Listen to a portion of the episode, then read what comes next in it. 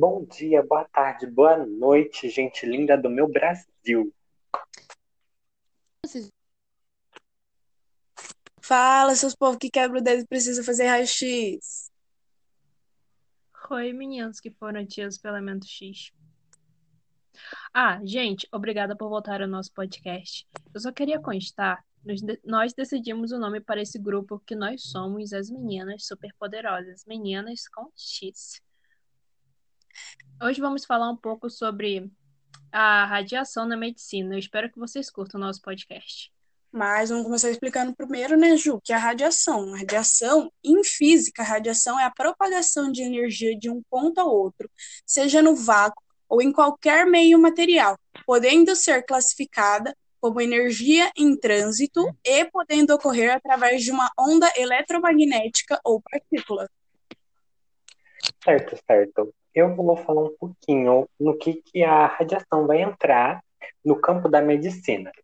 Ela vai ser utilizada para diversas aplicações, é, para diagnósticos ou acompanhamento de doenças, até para o tratamento delas.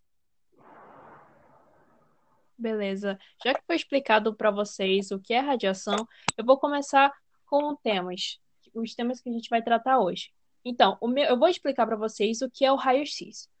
O uso da radiação na medicina tem diversas aplicações que vão desde o diagnóstico e acompanhamento da evolução de doenças por meio de exames específicos até o tratamento dessas condições clínicas. O raio-x é um exame de imagem que a maioria das pessoas já fizeram ao menos uma vez na vida. Então, hoje irei comentar algumas curiosidades históricas sobre essa descoberta científica que mudou o mundo. Em 8 de novembro de 1895, o físico alemão Röntgen descobriu a radiação atualmente conhecida como raio-x ou raios Röntgen, ao inventar os efeitos externos da radiação de vários tipos de tubos no vácuo. Enquanto ele estava investigando a capacidade de várias matérias para bloquear os raios, Röntgen viu pela a primeira imagem radiográfica do mundo, seu próprio esqueleto de forma cintilante em uma das telas fluorescentes especiais. Röntgen continuou estudando intensamente suas propriedades e características, expondo diversas matérias de densidades diferentes a fim de observar seu poder de penetração, e com o auxílio de um detector fluorescente, fez uma importante observação. Segurando um disco de chumbo com a mão na intenção de verificar o poder de penetração dos raios naquele metal, viu que, além da sombra do disco, apareceu a sombra dos ossos de sua mão. É, estava, estava assim descoberta a radiografia. Ainda inegável importância na medicina, na tecnologia e na pesquisa científica atual, a descoberta dos raios-x tem uma história repleta de fatos curiosos e interessantes.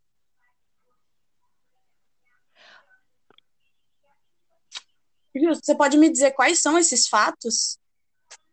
Claro, gente. Claro, claro, claro. Ó, por exemplo, ó, no, o nome do raio-x foi foi criado assim por acidente, sabe?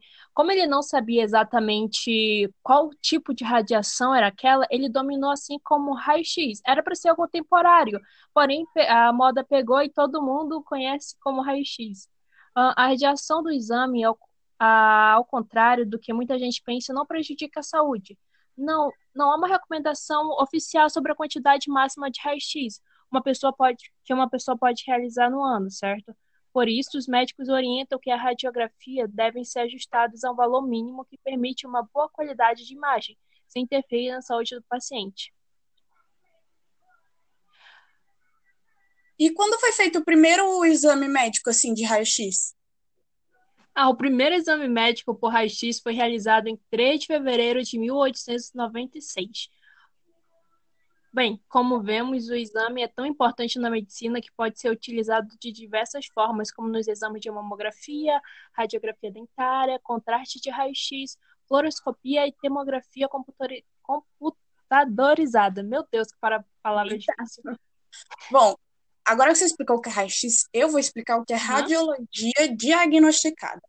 A radiologia diagnosticada consiste na utilização de um feixe de raio-x para a obtenção de imagens no interior do corpo em uma chapa fotográfica ou em uma tela fluoroscópica, outra palavra difícil, ou ainda em uma tela de TV.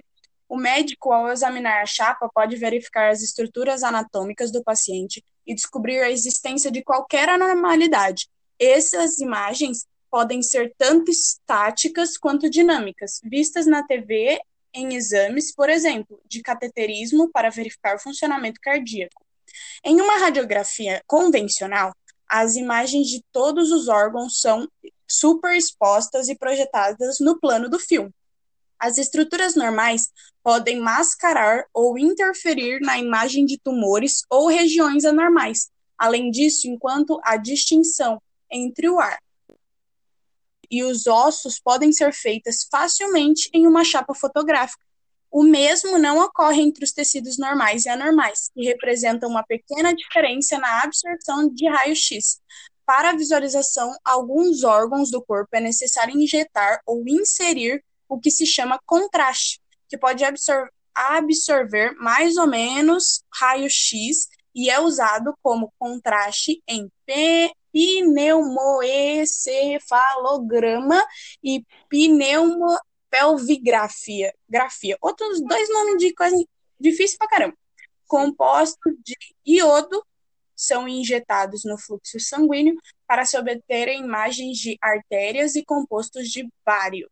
São to tomadas para radiografar o trato gastro gastrointestinal, esôfago e estômago logicamente, esses con contrastes não são e não são e não se tornam radioativos. A tomografia computadorizada, como a Ju falou, causou uma grande revolução na área da radiologia, diagnosticada desde a descoberta dos raios-x. Ela foi desenvolvida comercialmente, comercialmente a partir de 1972 pela firma inglesa EMI, e faz a reconstrução tridimensional da imagem por computação, possibilitando a visualização de uma fa faixa do corpo, sem a super, superposição de órgãos. É como fazer, por exemplo, um corte transversal em uma parte do corpo em pé e o vice de cima. Esse sistema produz imagens com detalhes que não são visualizados em uma chapa convencional de raio-x. Detentores de estado sólido substituem as chapas fotográficas em tomógrafos, mas a radiação utiliza ainda, utilizada ainda é a X. Vi, você pode me explicar o que é radioterapia? Posso sim. Então, gente, a radioterapia é basicamente a terapia que utiliza da radiação para tra tratamento de tumores, principalmente os malignos. Ela se baseia na destruição de tumores pela absorção de energia da radiação ou impedir que as suas células aumentem. Essas radiações não são vistas e durante a aplicação o paciente não sente nada.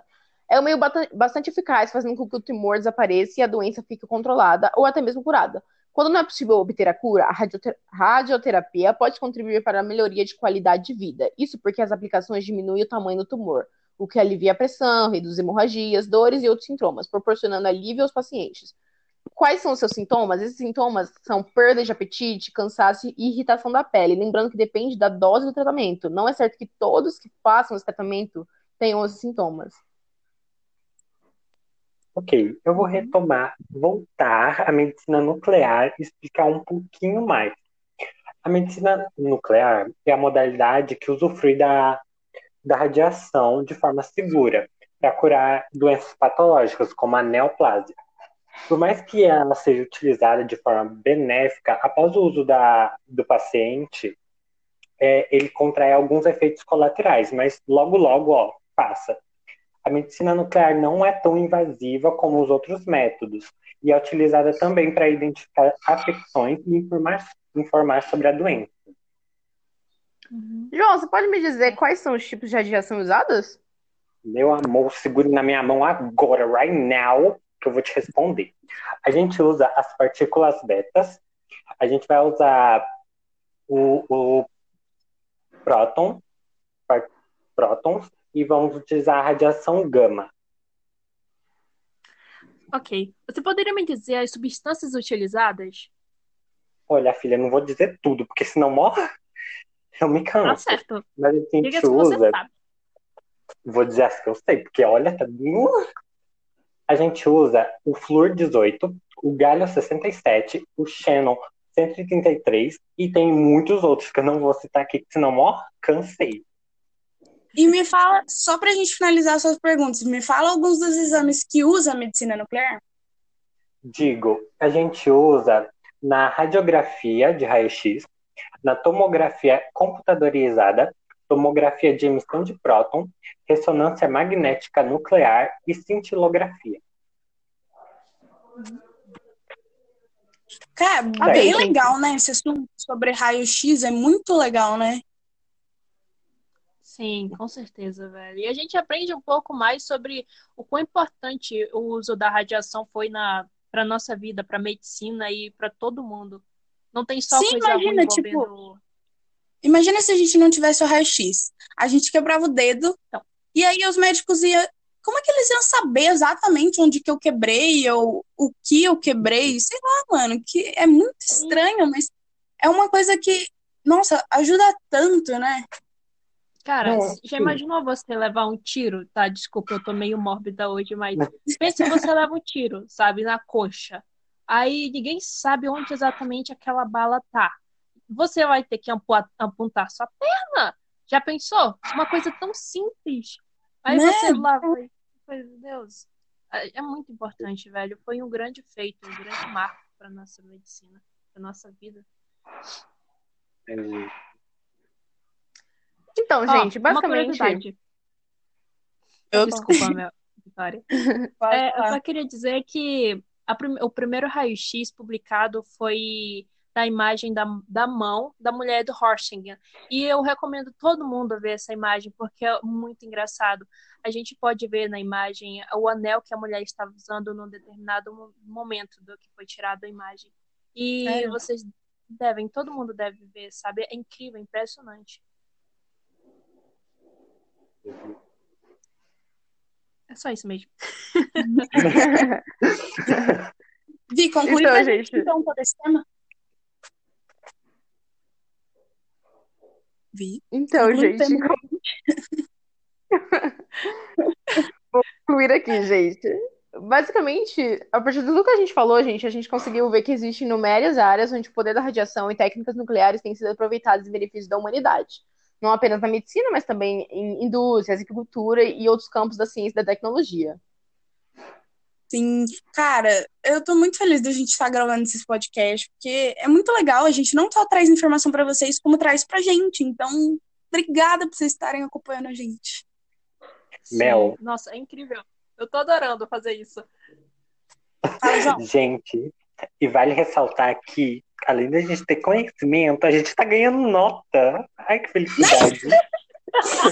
De fora, gente. Totalmente aleatório. Não, zero. Gente, mas é muito legal trazer podcasts assim, é tipo, a gente aprende e passa informações pra vocês, então, sei lá, se vocês falar, nossa, continuem, quem sabe a gente não traz outros temas sobre física, a gente pede ajuda pro nosso professorzinho, a gente fala, oi, professor, ajuda a gente, porque é muito legal, tipo, é, é um trabalho que você vai levar pra sua vida, sabe? E, tipo, um dia se eu precisar na faculdade, nossa, eu preciso saber, ai, como é que era aquele negócio do raio-x? Eu vou escutar esse podcast, eu vou lembrar, e é muito bacana fazer isso, eu adoro. É, eu também.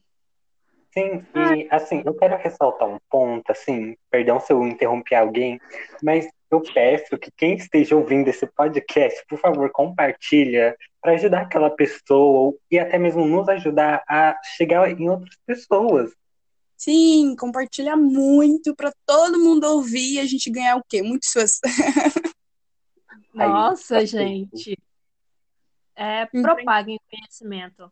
Que nem a propagação da luz no vácuo. Propaguem conhecimento. Sim. Olha. Ó, um conteúdo pra gente fazer podcast, ó. Queria lançar essa Ó. rede. Aí, o que que vocês podem fazer? Mandar sugestão pra gente. Tipo, ah, faz sobre isso, faz sobre aquilo. Quem sabe a gente não traz. E, gente, podcast é assim, um cortando o outro, então não liga pra isso não, tá? Exatamente. Se você Bom, escutou aqui, não deixa de compartilhar e comentar. Sim, então é isso, gente. Foi muito bom estar com vocês aqui mais um dia e poder conversar um pouquinho sobre mais um tema legal, né? É isso, gente. Tchau! Tchau, gente! Tchau, tchau, gente. Bye. Fala, galera. Beijo! Até a próxima. Até! Miau, miau.